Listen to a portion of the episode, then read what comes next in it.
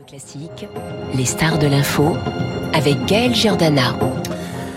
Bonjour Aurélien Martini. Bonjour. Vous êtes secrétaire général adjoint de l'Union syndicale des magistrats. Avec vous, on va parler de la justice, bien sûr, euh, de ses liens avec la police, des propos du ministre de l'Intérieur. Nos auditeurs peuvent avoir des interrogations après les récentes émeutes qui ont secoué la France. Tout d'abord, l'actualité. Euh, la Cour d'appel d'Aix-en-Provence examine ce jeudi l'appel du policier marseillais accusé d'avoir roué de coups un jeune homme en marge des violences urbaines de début juillet. Lui conteste son placement en détention provisoire. Le tribunal judiciaire de Marseille a appelé à la mesure pour que la justice fasse son travail à l'abri des pressions.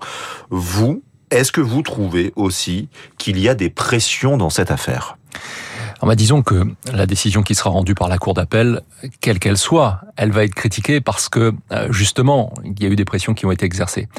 Disons-le clairement, soit la Cour d'appel euh, confirme la décision et maintient le policier en détention provisoire, et alors on dira que la justice, en plus d'être aveugle, est sourde au malaise des policiers, qui s'est tant exprimé, soit elle remet en liberté le policier, donc elle infirme la décision du tribunal judiciaire de Marseille, et alors on dira qu'elle a cédé aux pressions. Donc vous voyez que finalement, dès lors que vous mettez une pression forte, c'est-à-dire que euh, plusieurs acteurs au plus haut niveau de l'État, je pense au directeur général de la police nationale, mais je pense aussi au ministre de l'Intérieur, qui ne l'a pas désavoué, euh, disent d'une décision de justice qu'elle n'est pas la bonne, puisque les policiers n'ont pas leur place en, en détention provisoire, alors une pression s'exerce sur la justice, et cette pression, elle atteint la décision, et c'est pour ça que je vous disais que quelle que soit la décision, finalement, elle sera critiquée à l'aune de ces pressions. Mais critiquée par qui euh, La pression, elle vient d'où finalement?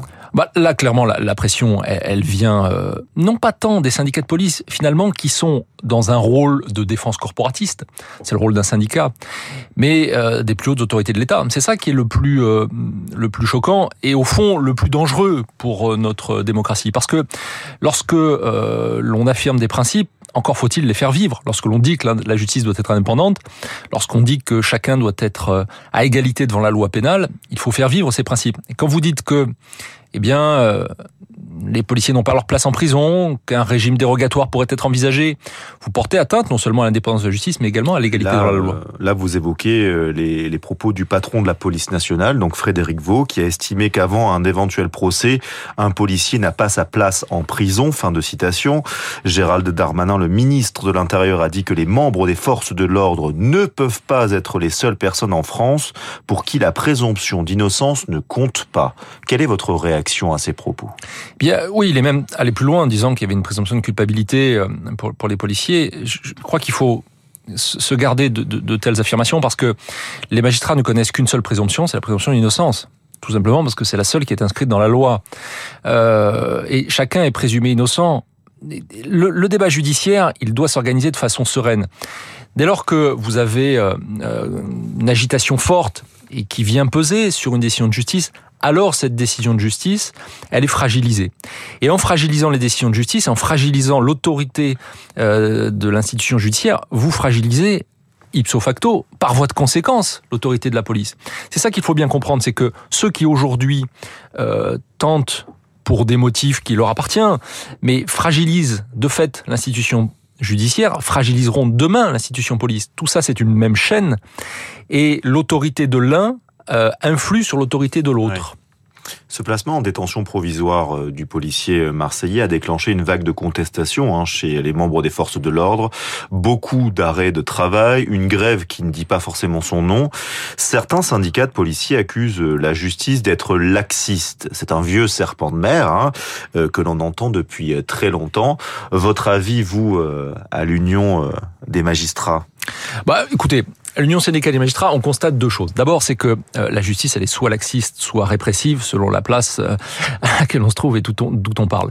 Euh, je constate que dans les, à la suite des, émeutes qu'a connu, le pays, la justice a été qualifiée de sévère, répressive, et toutes, toutes les, tous les commentateurs ont, ont noté qu'il y a eu des incarcérations à la barre de gens qui n'avaient pas d'antécédents judiciaires, etc. Donc là, la justice, elle a été qualifiée de répressive. Elle est parfois de laxiste, et au fond, je vais vous dire, une même décision est qualifiée de répressive ou de laxiste selon la personne qui parle. Bon, ça c'est un fait subjectif ce que vous dites. Exactement, c'est très subjectif et c'est encore une fois, ça dépend de la, la perception qu'a chacun de ce que doit être une bonne justice. Mais tous ceux qui qualifient la justice de répressive ou de, ou de, ou de laxiste n'ont pas accès au dossier. C'est-à-dire que le problème, c'est que l'institution judiciaire, elle rend des décisions en se fondant sur un débat contradictoire et sur un dossier. Quand vous n'avez pas assisté au débat contradictoire et que vous n'avez pas connaissance du dossier, euh, vous partez quand même avec quelques inconvénients. Et, et pour pouvoir qualifier une décision de justice, il faut avoir euh, tous les éléments en main. Et par ailleurs, je, je crois que ce qu'il faut comprendre, c'est que la justice, elle n'est pas laxiste ou répressive. Elle se prononce d'après euh, des éléments objectifs et elle essaie euh, de euh, rendre la, la, la, décision la plus compréhensible possible. Mais lorsque vous avez, et je, je, veux le dire assez, mmh. assez solennellement, prendre la décision de mettre un policier en détention provisoire, d'abord c'est une décision exceptionnelle, ça arrive rarement. Mais surtout, c'est une décision qui est lourde de conséquences et qui n'est jamais prise à la légère. Et donc qui est prise avec tout le recul euh, nécessaire. Et mes collègues qui prennent ce genre de décision ne le font jamais euh, de gaieté de cœur ou en se disant que, au fond, c'est pas grave, c'est comme ça. Donc pas de régime dérogatoire euh, pour, pour les policiers, c'est ce que vous dites Non, mais un régime dérogatoire, ça voudrait dire, on a dit, personne n'est au-dessus de la loi, personne n'est en dessous de la loi. Oui, mais si vous changez la loi, il y a la loi pour les uns et la loi pour les autres. Et donc vous, vous créez un régime juridique différent et vous rompez un principe d'égalité devant la loi, devant la loi pénale en l'occurrence, un principe qui existe depuis 1789 et qui est constitutionnel. Donc, Donc ça serait inconstitutionnel Ah bah je, je, pense que, alors Conseil constitutionnel, si éventuellement il, il saisit, le, le, le, le, dira éventuellement, mais mon analyse et l'analyse de l'Union syndicale des magistrats, c'est qu'un un tel principe serait inconstitutionnel parce qu'il porterait atteinte à l'égalité de tous dans la loi pénale.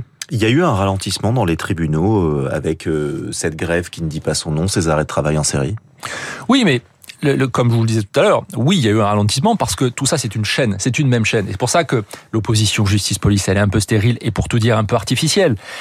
Il y a eu un ralentissement parce que lorsque vous avez moins de policiers euh, qui font, comme on dit, de l'initiative, qui vont sur le terrain, euh, eh bien vous avez moins de garde à vue et moins de garde à vue, ça veut dire un ralentissement de l'activité pénale. Ça veut dire aussi, euh, et mes collègues me l'ont fait remonter, nous l'ont fait remonter à l'Union syndicale des magistrats, des déferments plus compliqués à organiser. Ça veut dire que la justice a plus de difficultés à déférer, à se faire présenter des individus.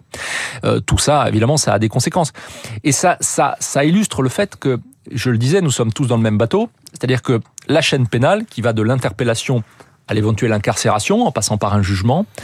Euh, tout ça, c'est une chaîne. Et la police et la justice sont des maillons indissociables et indispensables de cette même chaîne, qui concourent, me semble-t-il, au même objectif. Vous me tendez un peu une perche. Euh, Avant-hier, un magistrat, Jean-Michel Gentil, a pris la tête de l'IGGN. C'est l'équivalent de la police des polices pour les gendarmes.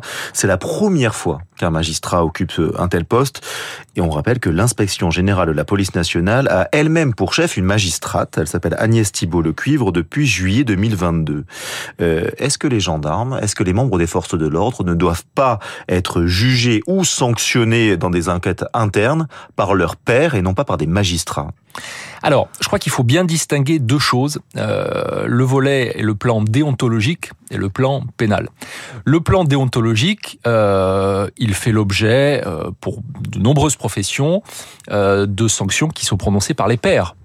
C'est pas le cas pour les magistrats d'ailleurs. Le Conseil supérieur de la magistrature est composé à, l'inverse des, des c'est une critique. Oui c'est une critique oui absolument. À l'inverse des à l'inverse des, des, des, canons européens euh, de, en majorité de non magistrats mais je, je, je, referme cette parenthèse immédiatement.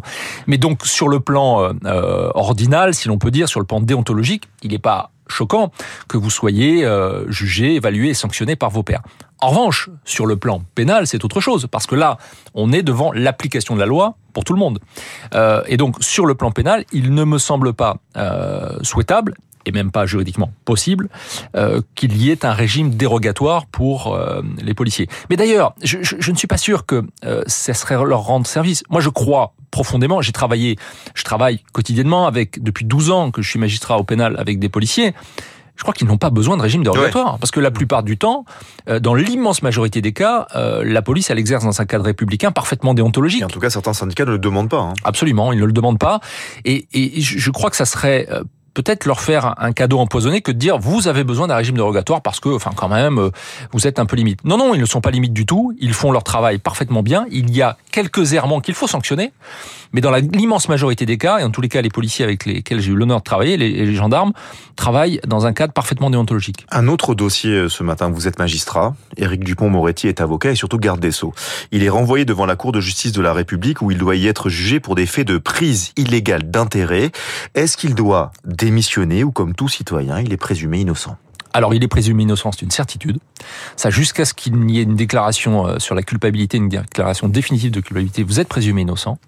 Euh, est-ce qu'il doit démissionner? Ça, c'est pas à moi de le dire, parce qu'il appartient pas aux magistrats de choisir leur ministre. Hein, c'est une chose très claire.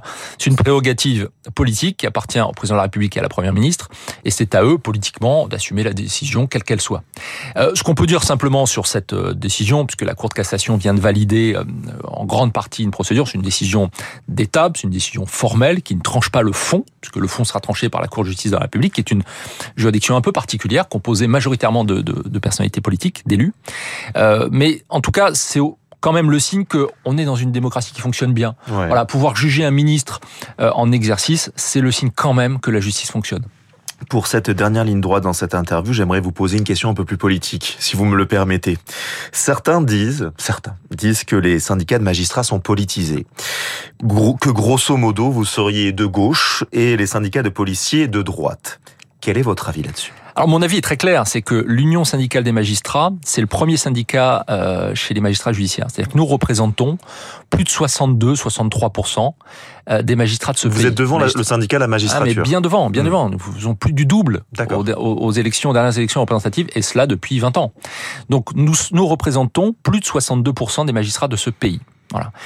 Donc la majorité des magistrats se reconnaissent dans les valeurs de l'USM. Et au premier rang des valeurs de l'USM, il y a la politisme. C'est-à-dire que je réfute absolument le fait que l'on puisse euh, qualifier l'Union syndicale des magistrats de gauche comme on puisse le qualifier de Vous droite. Êtes apolitique. Oui, c'est-à-dire que notre ligne, elle est fondée sur des valeurs, indépendance de la justice, une justice humaine, mais elle est euh, dénuée de euh, d'appartenance politique et de liens politiques. Et, ça, c'est le cas pour tous les syndicats euh, dans la magistrature? Non, c'est pas le cas pour le syndicat de la magistrature qui se revendique, mais ça ils le disent clairement, de gauche. Euh, ça, c'est une, c'est un positionnement, mais ça n'est pas le positionnement de l'organisation syndicale, ça n'est pas le positionnement de la majorité des magistrats de ce pays, qui euh, sont, je vais, je vais vous le dire très clairement, qui sont très attachés à la politique de l'USM. C'est-à-dire que les collègues nous disent, cette valeur qui est la, qui est la vôtre et qui est la nôtre, l'apolitisme, elle est centrale et elle est importante parce que ça nous permet de parler avec tout le monde et de savoir que d'où on parle, on parle en qualité de magistrat. Le citoyen que je suis, citoyen Aurélien Martini, il a des idées politiques.